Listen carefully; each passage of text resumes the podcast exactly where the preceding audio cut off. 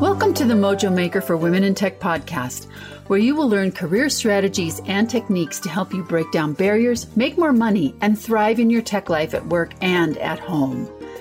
Technology has never been more mission critical to our online stay at home world, and you are the key to its success. You'll hear from diverse women in tech as well as experts who share both personal and professional strategies so you can transform your work and your workplace from the inside out. I'm Karen Worstell, former Silicon Valley tech leader and serial CISO for iconic brands like AT&T Wireless, Microsoft, and Russell Investments. I hope you will join me in my mission and message of resilience and transformation to make an inclusive and equitable tech industry. If you find this show helpful, please leave us a like and share it. And don't forget to hurry over to createyourleadingedge.com to join innovative and affordable group coaching for women in tech on your terms. And now, on to Mojo Maker for Women in Tech.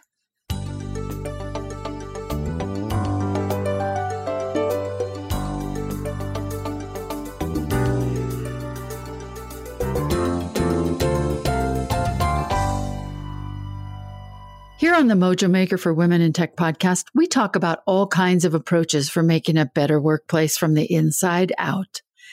My guest today goes even further. Kristen Knowles believes that a better workplace grows through executives who do the inner work of connecting deeply to their purpose. And she has the results to prove it. You might say that Kristen's very heart centered work makes her the tech industry's innovation whisperer.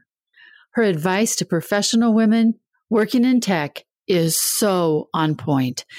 You'll find her optimism encouraging and it will be a bright spot in your week, just like it was for mine. So join us.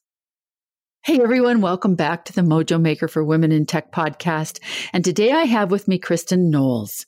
Kristen is a 13 times award winning leadership expert and coach. And over the last 10 years, she's built and led multiple coaching and leadership programs for top global companies in tech, healthcare, and NGOs. Her passion is helping organizations create brave cultures and coaching leaders to overcome burnout and lead from purpose. Boy, do we have a lot to talk about, Kristen. She's the CEO of Brave Leaders Group, a full suite leadership firm that specializes in offering transformational leadership services that create brave cultures and inspire growth. So, Kristen, I want to tell you, I am so thrilled to have met you and I welcome you to the show. Thank you, Karen. It has been so wonderful getting to know you. And I'm just excited to be here to partner and just talk about some of these really important topics as it pertains to women and tech, but also just male dominated industries. And I think the need that there is for brave, purpose driven leadership in those areas. Yeah, you know, that's what it's going to take. And I really want to dive in with that. Before we go there, I'd love for you to tell us a little bit about your story and how you came to the be in this particular role in leading these kinds of workshops for companies. Sure. So, my background is in HR, and so started early on in a various, very general HR field, and Within that, I was working with several startups. And because of that, we didn't have a lot of a budget, which happens oftentimes in startups. And we were needing to do a lot of work in the leadership development as the company I was working with was growing. And because of that, it was okay, well, let's build this thing in house. So dove into creating leadership development programs. And then from there, they were all custom as well. So we didn't buy things off the shelf, which is what traditionally happens. From there, it just really blew up and it was a really impactful program. And a company called Asurion, which is a global technology company, kind of discovered, found out what I had done, reached out, and had me come and work alongside them in building out and scaling their leadership development programs. And it was a wonderful opportunity the company was already very large. When I started, it was probably about 12, 13,000 people. By the time I left, it was over 17,000. And we were able to see incredible growth in the area of helping people to grow within the organization, really improve diversity and inclusion, and see a growth in even women leadership in the industry, which was really important to me. And so, doing that work, though, I really wanted to dive deep into understanding what was it that made some people really grow and transform through programs like that and why sometimes it fell flat. So I did a bunch of research, dove into interviews and people who had gone through the program and lots of research across the field. And what I discovered was that leaders who were one, connected to their purpose. So people who were very purpose driven, they were doing it for a deep internal reason rather than just a title or growth or compensation. And then also leaders who were doing the internal necessary work to be able to apply the knowledge they were getting, those are the people who had transformation. So, because of that, I was really inspired to go and build my own company within the leadership development and organizational development space, partnering with leaders and also companies to help them do this work, right? So that there really could be transformation and growth in leadership. And so, a lot of what I do now is getting to come and build transformational programs that don't just offer, you know, here's general knowledge on leadership, but how do you want to actually come and make programs that people are shifting? Your culture is truly growing and that you see deep transformation and the inclusion and equity within a company really starts to expand. And then working one-on-one with leaders to dive deep into you know overcoming burnout helping them to lead and live from their purpose and just to excel in both their life and professional and also their personal lives. So that's kind of how i got here. It's a long description but it's been a really exciting journey through it all. That is so incredible and wonderful that you've had that much impact right on reaching people reaching companies with a message that is actually kind of a heart-centered message in a non-heart-centered world you know? Corporate world is about making profits right? Especially in tech growth and market domination and profits. And when you combine that heart-centered message it doesn't always find a landing spot in such an impactful way. Might kind of get there, right? But you've somehow slotted it into a company or found receptive clients that have really embraced it. So I'm curious what your observations are about that. I think that's what drew me to corporate and wanting to do this work. A lot of people who I'm connected to, they decided that they were going to go and become coaches out there working one on one and helping people maybe quit corporate and all that. For me, it was most people don't want to be entrepreneurs, right? We want to create, do impactful work, you know, in the areas that we're skilled and part of incredible companies. And so I really wanted to do work with organizations and with corporate, especially industries like tech, right? Where they're so innovative and what they don't realize oftentimes is that in order to continue innovation, how much of that is heart centered work? It is vulnerable, it is creative, it is risk taking. And to be able to truly offer innovative solutions in that area, you've got to be able to do this work that's going to help your people really go outside of the box and do things that most people would be too nervous or too scared to do, or they would try and fail. And then because they failed, okay, well, we shouldn't do that again. Let's play it safe next time. That was one of the things that drew me to it. And what I found is that when you can help companies or senior leadership understand the ROI on doing this type of work, and as it relates to their business objectives, it's an easy yes because most people at their core actually do care. I actually work a lot of times with men and CEOs when I'm coming in, you know, initially. And most of them are like, I care about my people, but they're also interested in the bottom line and making sure that they have a profitable company for people to keep their jobs, which I completely understand. And so when I can help them understand that the ROI for doing this type of work is that you have a culture that more quickly innovates. They're able to test and try things out more efficiently and then be able to learn quickly and iterate based on their failures and then be able to go out and improve upon that. When I help them understand that that is the outcome that they get, then from there, we can back up and talk about the necessary work to create those cultures because you can't just say, awesome, I want that. Today we're going to start doing it. You know, we have to actually do the work and understand, okay, what are the barriers for our culture to be doing those things? What's hindering our leaders from doing that? What's hindering our people? What's getting in the way emotionally? But you have to start with obviously meeting their need and their why, and then they're more willing and bought in. Would you say, and I have so many questions, would you say that this starts, you know, from the top, that this is not something that is a grassroots, but once you have the leader at the top bought in and vested in this, that it flows from there? Or do you find that you have to do a lot of recruiting to get people on board? How does this really work? Mm, that's a great question. So I will say, ideally, what is going to help this to be adapted more quickly is from the top down, right? So if you can get senior executive leaders really bought in, it's going to move that along and move the needle and really start creating momentum more quickly. Now, with that said, I will tell you that I've worked alongside companies that are very large, and maybe it's a vice president who has found this work and they're very interested in doing this in their department. And in that situation, you oftentimes, with large companies, can get I hate to say siloed, but those de- if your department is large enough, it has a culture in and of itself. And so we can do that work even within just that department. And then from there, when the other sides of the business start to see, okay, what's happening there? Why is their retention going up, right? Why are their engagement scores improving? What's different? What's going on with this leadership?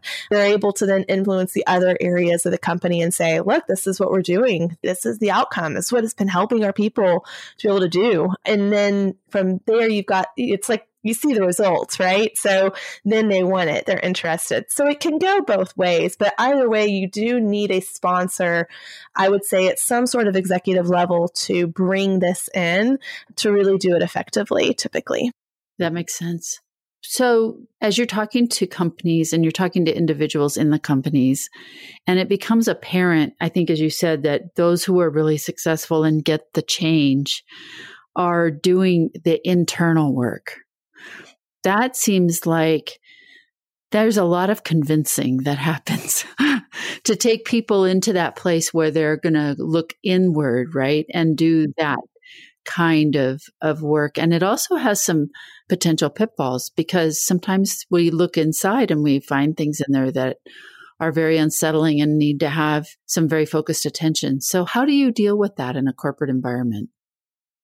Yeah, you know, I will say it looks different with each company with each individual first of all which makes sense when you're thinking it's internal work right? Because it all is nuanced. So i will say where i see the most transformation happening in this internal work area is when we're doing coaching one-on-one.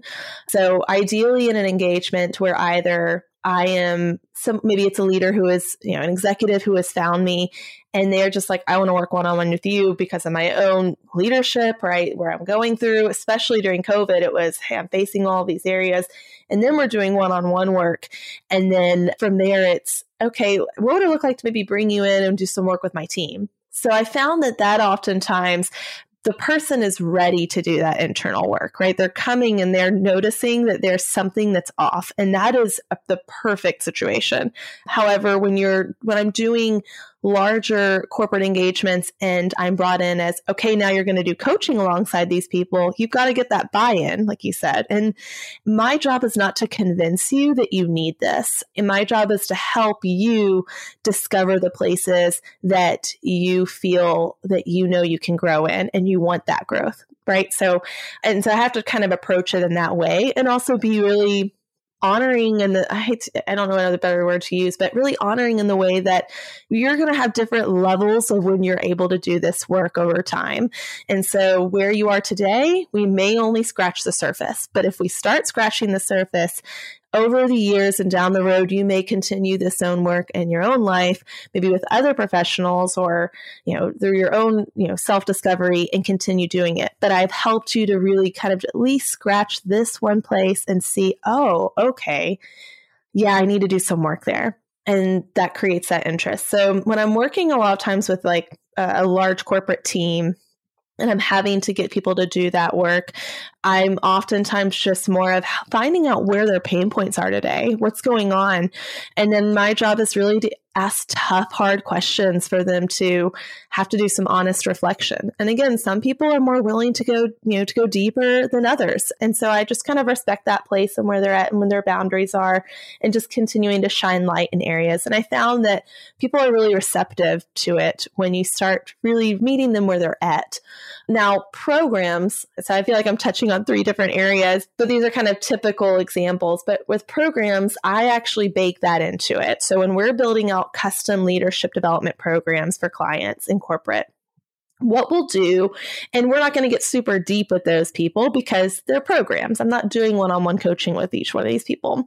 But what we'll do is we'll start with the self leadership side. And before we really start going deep into how to coach your team members and how to, you know, improve performance and all of that, we start doing a lot of work just on self awareness. We talk about where they're at. What is it like to, you know, be faced with emotions? What do emotions look like and how do they show up in your day to day and with your team and with your leaders? What happens when you get triggered in certain, certain ways and how we bring that into other areas and meetings and into our work? Why is that a negative thing? And we, we start just showing like the, it's more of just building that self awareness for them to have those aha moments that their internal world is impacting their external world and their work, whether they like it or not. And we just show them examples of that over and over and give them tools to be able to help mitigate that work, get mitigate that those effects. The other thing we do is talk a lot about psychological safety, which is again a lot of internal stuff of we don't realize our internal world is creating a culture. You're creating a little mini culture within your team, within mm-hmm. You, know, how you function with your colleagues. It's not the same as the grand culture that you're a part of. You're creating almost like little mini ecosystems. And so, is the ecosystem you created around you healthy? Is it encouraging and creative? Does it shut people down? How do you recognize what the ecosystem is around you and how do you improve that? So, those are kind of different ways that we help people do that work. That's incredible. That's just, it actually kind of blows my mind a little bit because, and I'll just use some of the tech environments that I hear a lot about from other women. In fact, there was a very long thread on a Facebook group last night on this topic about, I think that self awareness, emotional management, psychological safety, and how so many young women feel very unsafe in our environments, in our tech environments, in boot camps or whatever, because there may be individuals who are in those spaces who don't have the self-awareness. Either they don't have the self-awareness or they're or they're just malicious actors who are out there to try to help, you know, women feel uncomfortable by making, you know, inappropriate remarks or behaving in an inappropriate way that, you know, makes the people around them kind of question what's going on and are they are they going to be safe? I know that's going to probably not be happening so much at the executive level although i've seen it happen there too. Do you particularly see progress being made in creating more inclusive environments where this issue of psychological safety and emotional management tends to go away? Can you measure that and see that that gets better after you're working with a company that's a long question, but yeah, do you see emotional management at all levels of the company getting better and self awareness getting better when people at the top of the organization, leading the organization, are improving? Yes, absolutely. And I think you touched on a lot of those pieces there. But you know, when you start at the top level, what you're doing is you're leading by example, right? So, what that does is actually create safety to do the same thing, which is the whole basis a lot of times on psychological safety. It is what are we saying is okay subtly, you know, or maybe not directly, and what are we saying is not okay? That's a lot of what's happening oftentimes. So, when you have people at your top level doing that work and shining a light to it, letting people see this is the work we're doing on self awareness. This is the work we're doing to uncover our blind spots. As a leadership team, we're holding up a hard mirror and seeing some difficult truths. When you do that, from there, it cascades down, especially to the next level, right? To the next level, it cascades down. It says, okay, that's okay and it's safe to do. If I do that here, I'm not going to be ridiculed and I won't be pushed out, right? So it's that first little test of safety. So as you do that and then the next level gets it, it then, you know, trickles down again. It reinforces the message and then you just create that ripple effect, right? And that's what we want to see. A lot of the ways we can start measuring that and whether we see improvement is one, your engagement scores, participation levels. So if you have participation levels, regardless of what we see in here, if we just have participation levels go up over two points, which can be very difficult to do of an engagement score. So, say you had 79% of your employees participate in the last engagement score. And now, this next time, because you've done that work, you see 83%. That's a huge jump. That's oftentimes very difficult to do. So, even just seeing that shows us that psychological safety has really improved. It doesn't even matter if your engagement scores are low, because that even can be an indication that there is safety where people feel okay to say, more people are saying, hey, this hasn't been a really great environment. There's a lot of crappy stuff going on. That shows huge progress has been made in safety because more people are speaking up and they're willing to be honest. So I always see that as a huge win. I tell my clients if we see that, don't be discouraged. That actually is the best sign because if we have lower engagement but higher scores, that means that tells me that you have a pocket of people who are too afraid to speak up, or they think that if they do speak up, it will be for no reason and that nothing will happen. That is a sign of poor engagement. And that's also a sign that there is a safety and trust issue in the culture that we need to address. And so I would say that's a one way we start seeing those improved you know psychological safety. And then we can do work within teams on their trust their e60s and just a lot of the feedback that we get there as well as promotions. There's a lot of other nuanced ways but i would say that's a huge win and that we can an indicator that things are improving. There's hope. Yes. I have to say that i've discovered over the course of the conversations i've had because i was in tech you know between the 80s and until about 2013, I was actively working in the tech sector or in the cybersecurity sector that I came to be so I expected a lack of emotional awareness among certain portions of the organization. Do you know what I'm saying? Yeah. And kind of learned to go in with my guard up a lot. And I'm sure that created a mini culture that could have been a lot better.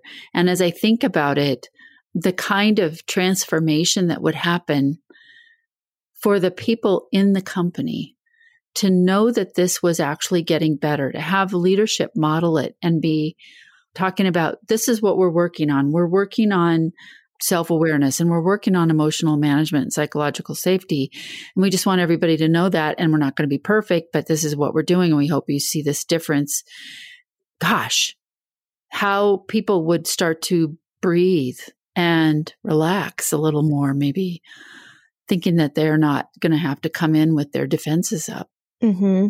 Exactly. The other side of that, that we sometimes see, and I, I give clients this warning, is if you share that information, which you should, it will help improve the culture and the trust, like you were saying. But if you share that information, but you don't show improvement and noticeable change, True. then that's where a lot of times you'll see people say, okay, you're just a hypocrite, right? We'll see, we'll start to see teams feel like you're only using this to make yourself look good rather than you know, are you actually doing the real work? And I think a big thing with that that I tell people is one of the best and easiest ways to prove to your team that you're doing that and that you are really willing and, and wanting to grow in that area is asking for feedback continuing to make yourself available to their feedback. And then from that place, receiving it, not being defensive and saying, you know, I hadn't thought about that. Thank you for that insight. I'm going to take that away and really think about that, right? Thank you for being willing to share that with me. That's it. You know, so that in and of itself is huge because oftentimes our default is, you know, I hear you and, and that's good feedback, but, and then it's all the reasons why that's going on. Well, this is what's going on behind the scenes.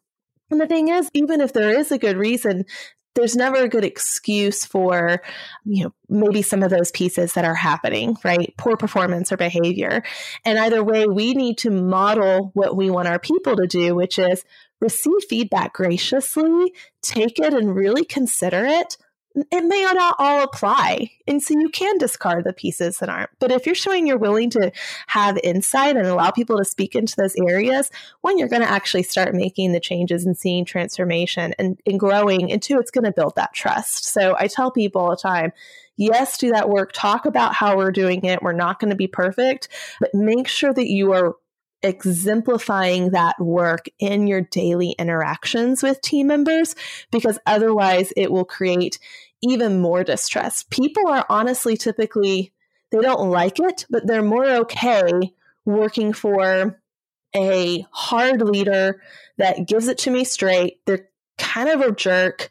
They're difficult to work with. They can be, you know, it can be, you know, rash and harsh, but at least I know where I stand at the end of the day. And that's just where they are. And I can't change anything about it. People can work for that leader way more easily than the manipulative, insincere leader who is on the outside and to everybody look at the work i'm doing and you know i know that i'm not perfect and this is what's important to us and what we need to do and then behind closed doors it feels like a you know dr jekyll you know mr hyde well, yeah. you know and that is where people start to this is toxic. I'm not okay. I got to get out of here. And so we have to be careful with those, you know, balancing that in the process and the journey of growth. Yeah. You know, that reminds me of a lesson that I learned in my chaplaincy training.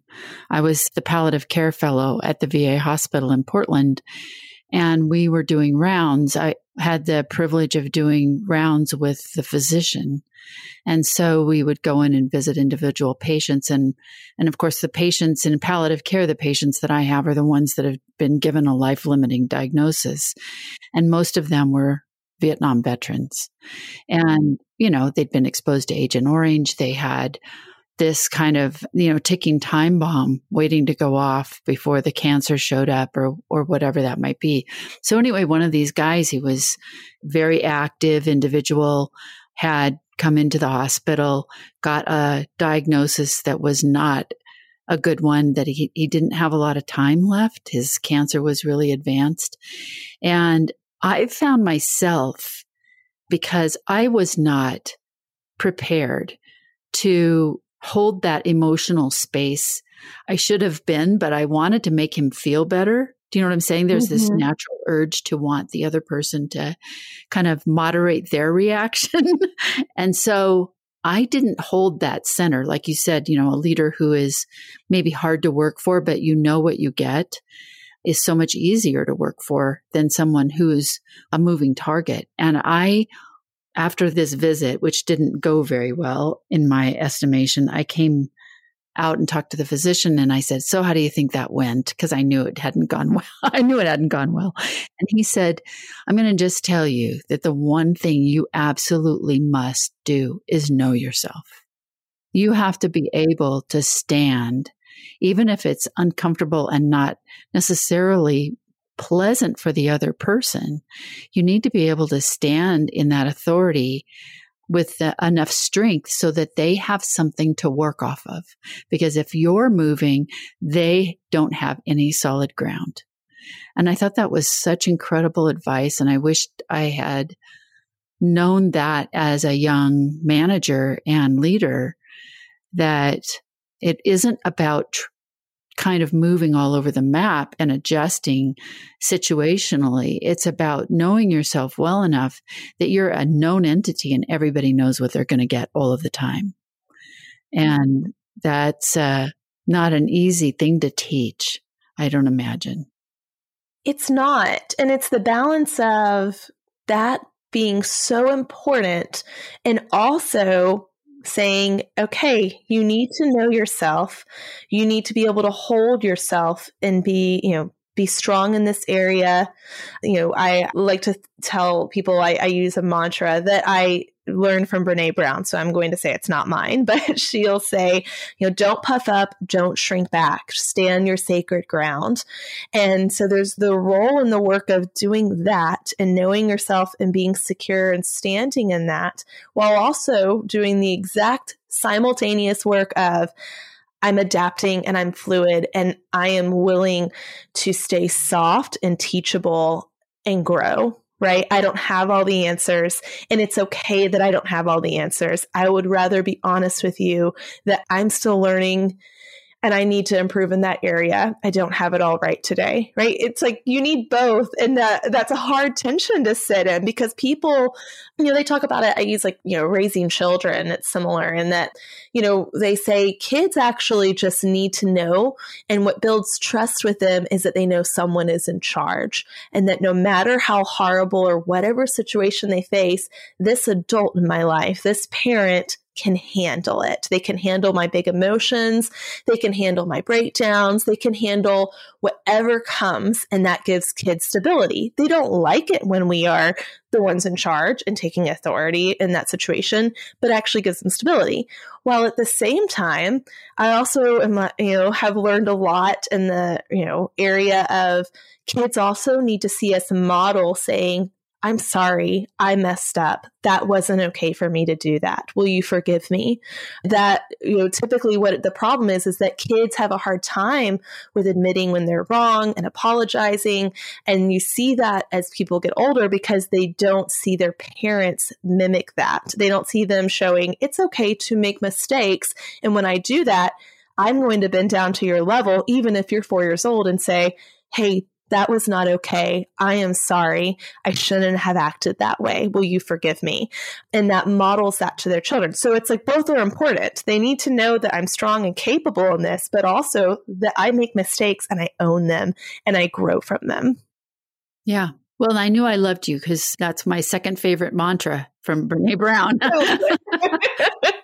my first favorite mantra is choose discomfort over resentment which I think also applies in these kind of management settings. But I love how you're taking this and applying it not just to the workplace, but to families and parenting. And there's something else that Brene Brown talks about, and that is that the men in our lives, the men in our communities and in our workplaces, there, I mean, there's a history of culture that essentially says you need to be the knight, the shining knight on a white horse. And men, I think, with the pressure that they take on and this history that's behind it, seem to adopt this position that says, it's okay if, you know, I'm up here on this white horse, but people around me would rather see me die than to fall off. Mm.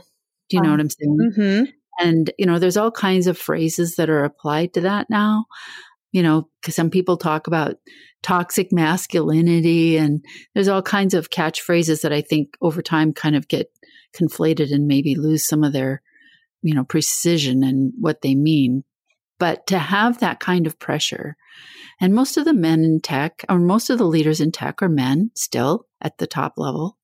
We still have a very low percentage of of women in the senior mm-hmm. leadership of most of the large tech companies.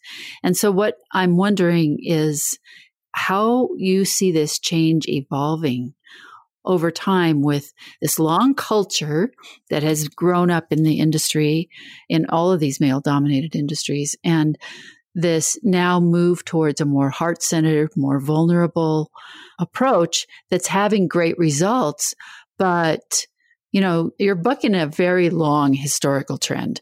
So how long do you see this taking to like create culture change and lasting change that's going to start to create the kind of inclusive environment that is welcoming to underrepresented groups? Wow, that's that's a loaded question, and I I'm sure I do not have remotely the right answer. But I was just thinking about this what was it last night, I think. And So I'm going to give another parenting analogy that's funny, but it should make sense. When you have young, young kids, typically they say under three years old, you'll talk to a parent and they'll tell you it feels like, you know, time is rushing by and yet they are exhausted forever. And there's the saying of, the days are long, but the years are short, right? And so it's that feeling of in the middle of it, it feels like this is taking forever and we're getting nowhere. And I'm just exhausted. And how much longer can I do it? And then you look back and you're like, wow, look at the amazing, how fast that went and the progress that happened. Like the years went by just like that. And I think we are seeing that even take place. And I think we're going to con- continue to see that escalate even faster in this industry. I was just watching something last night. It was basically portraying something from the mid 80s. And I was thinking, wow, the insane amount of progress we have made since true, the mid true. huge. Um, yes, you were saying you were working that time. Huge amounts of progress. And that, you know, now looking back, like that was happening in the 80s. Are you serious? Or in the 90s? I was also reading something recently about, you know, the mid 90s and a lot of the culture and the technology industry, especially in the 90s, and when things were moving into you know the boom. And so all that to say, I think we can noticeably measure massive growth that has happened since those times. However, it does feel hard and we're bucking against the system. And it feels like, are we even making progress? It feels like we've been battling this forever. And so I think it's going to be a combination of we're going to look down the road 10 years from now and it's going to look extremely different. But yet I'm sure we will still have more work to do because we're always growing and there's always new things coming to light of where we can improve. And that's a great thing. So there's a massive shift that has happened within the last, so in the last five five years, I would say there's been a huge push for diversity and inclusion. It's really come on the rise. And then within the last 12 to 24 months last year or two, it has really heightened as a you can't just say this is nice. And you also can't just offer unconscious bias training and say we checked a box and say we did it. Instead, there's now this shift of we're going to hold you accountable as an organization to see what you're doing to provide a more equitable and inclusive work culture. And a lot of that is going to be seen as women. How many women are in your senior leadership? What about women of color, right? What about minority groups? How are they represented? Do we see ourselves represented in senior leadership, which is what the inclusion piece is? I need to see a role model. I need to see that I can be represented here and I can be included and belong. And that is becoming where before I think it was more focused on the diversity issue. Do we value diversity? Now it is, are we actually showing the inclusion? And then the next step will be, what does it look like to have an equitable workplace? And so I think we're just making those steps. And because it has been moving, we're picking up momentum and we're going to start seeing traction. I think five years from now, we'll have this pull of, man, it feels like we've done a lot of work. Are we where we want to be? But yet, we're looking back, we're going to be able to see a marked difference before 2020, if that makes sense, of what how things were and where we will be by then. You know, that is so encouraging. And I love how you took a look at how much difference we've, uh, how much we've growth we've had since the 80s. Because every time I watch the movie Grease, with John Travolta and Olivia Newton John. I'm like, what? And that's, that's, it's pervasive. It's in so many of our, you know, entertainment venues, listening to these messages that were reinforcing that, you know, cultural bias and stereotype that wasn't very helpful if you were not part of the, you know, male dominated, you know, dominant group. So I agree with you. I think that in spite of the fact that parity is going to, in pay and equality, according to the World Economic Forum, is going to take us another 200 years. We are making progress and the workplace is getting better. And I'm pretty sure that we're going to start to see such measurable results like this, like the results that you see in your clients, that it's going to start to become a competitive advantage for people to pay attention to this. And when we see more women in very senior roles, we're going to start to see the curve accelerate even faster because this is what women are great at, right? Yeah, exactly. Well, and I think we'll start to see that the ROI on it. I think you had mentioned it earlier when you were asking the question. It was, or you were hinting at it in some ways that basically it was, it's been very male dominated, but yet you're asking men who traditionally are not as skilled at being very flexible, very soft, very receptive, and open. Now, men are more naturally typically okay with risk and being willing to have risk, but the balance is needed. And so I think when we start seeing women in senior leadership, we're going to see companies able to move through a lot of these iterations and really grow in innovation and creativity and come up with incredible ideas and be able to work through them and get them to market faster because you're going to balance the ability for men to typically, and again, this is very generalization, which I sure. typically hate doing. Yeah. you know, men are typically they're less risk averse. You know, it's okay. Sure, you know, if we lose this, no big deal. We'll make it back as long as we can, you know, do this quickly and show the results and the ROI. It's worth it. But then they don't have the the skill that most women do of hey, what's the creativity aspect? What do we need to bring into this? What are the user experience and how people will, you know, engage with this? How do we be flexible and really resourceful when we need to? Because when things start to go south, we're going to need to adapt quickly, problem solve, iterate, and be able to move through those situations very fast. And women do those things typically more easily than men. So the balance between those and having that work in tandem is going to be um, monumental. And we'll see that. And like you said, I think it will create somewhat of a competition of, okay, well, look what they're doing. How do we mimic that? How do we, we need to create that same ecosystem ourselves in our leadership. That is such a compelling vision. I mean, I just got kind of goosebumps that the idea that we could take the best of both worlds like that and embrace the polarity. We're not trying to make everybody the same. What we're trying to do is make an environment where everybody brings their best and is operating at their peak in tandem from the place of strength.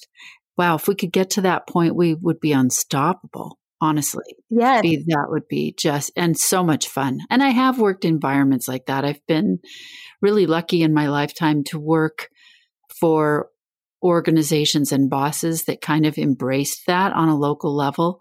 And it was an experience where it was like, I couldn't wait for Monday morning. Like, because we were going to just go do amazing things together. And I just wish everybody could have that kind of work experience. In the time we've got, I know that there's a lot of people out there listening to this who are like going, I am so sick and tired of beating my head against the wall and working so hard just to be heard. What would you say to young women, young professional women in tech who are fighting that fight and kind of wondering if they they've got one foot out the door and wondering if they should just bail what would you say to them about what they can do while they're waiting for this amazing change to come wow i think there's so many things within that the work to be able to do during that first i would say it's so important for you to be really, really deeply connected to your purpose and to your why.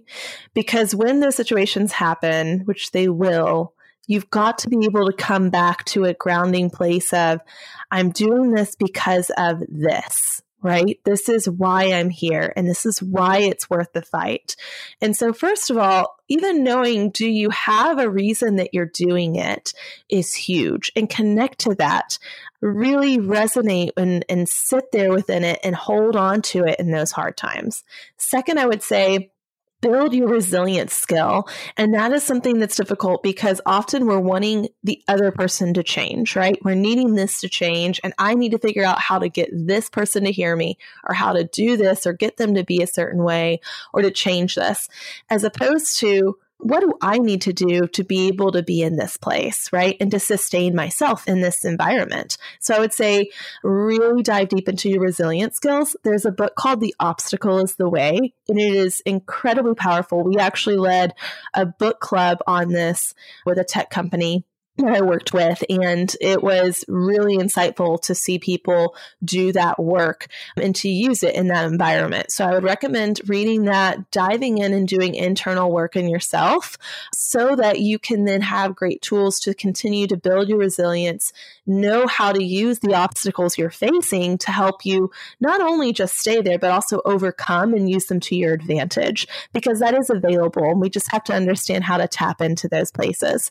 And then lastly, I would say be willing to belong to yourself first and foremost, and that you may not be understood in the midst of it, but you will always even if it fails you, you will have so much more peace of knowing I was true to myself rather than, well, I compromised to try and fit in and to be what they wanted me to be. And that only backfired. And now I feel like I wasn't even true to myself. I failed who I was, as opposed to, you know what? I spoke up when I needed to. I stood for what I believed in and was true to who I am and was authentic and was brave. And that may not have been received here but I at least know that I did that and I was true to myself. There is so much power in that when you're even in the midst of failure. So, I, uh, those would be the things that I would say to do, which again, it's not an easy fix. I'm sure a lot of people hearing that are, well, that doesn't tell me how to go fix the situation or my boss or whatever it is, you know, the people, my colleagues I work with. And and I usually tell people that's because the most important work is typically the internal work first. And we don't like that and it's hard. It's not quick, get rich, easy, fix my problem, but it's where the true growth and transformation happens. I love you. you are so amazing. This is such great advice that, you know, what do we have that's within our sphere of control? It's us. Mm-hmm. I can't fix my boss. I can, all I can do is choose to show up as myself hold my values in, you know, my, as my North Star, not compromise that.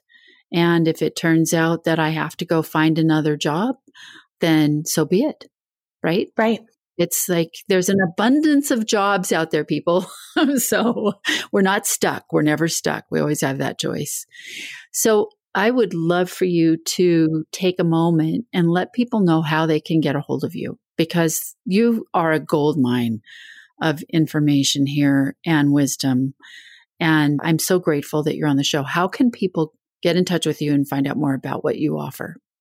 Thank you so much, Karen. I love talking with you. Whenever I feel like we just, even just our first meeting, it's just, I think we just connect on such deep levels. So I love it. I could talk for hours and thank you so much. we'll come back and do it again, okay? yeah. So you can find me at my website, which is kristenknowles.co. No, so not com. That's usually, I'll get people like, is it com? Nope, kristenknowles.co. And then you also can find me on LinkedIn or also on Instagram. And those are probably the easiest ways to get in touch with me.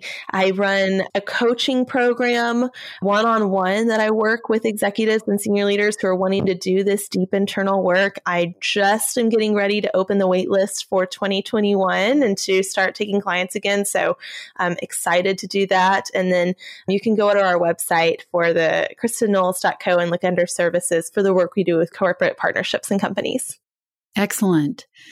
Well, I imagine that there's people listening who are going to be reaching out to you, and I am encouraged that that you are out there showing up and doing this work in a way that's going to make the workplace better from the inside out for everyone.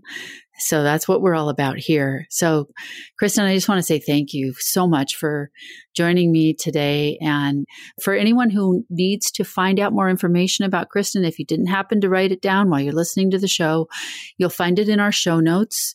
If you go out to the podcast's webpage and yeah, check it out. You'll see the posts on social media and that'll take you straight to the place where you can find out all the information about Kristen and what she's offering and all the notes from the show. So we look forward to having you back. Let's do this again sometime. Check in and see, you know, what kind of amazing progress. And maybe towards the end of the year, we need to make a kind of check in about did we make progress this year? Because, you know, there's going to be a lot of good things I think that'll happen in 2021. I agree. I agree. I would love that. Great. Kristen, thank you so much. I'll talk again soon. That's it for today's show. Mojo Maker for Women in Tech podcast is part of the ecosystem of knowledge sharing and affordable group coaching to help reverse the trend of women leaving tech and to help diverse women in male dominated industries get the visibility, opportunities, and compensation they deserve. Be sure to check out our five day challenge by visiting us online at createyourleadingedge.com. Like what you hear? Subscribe, share, or leave a review wherever you listen to the show. We'll be back again next week.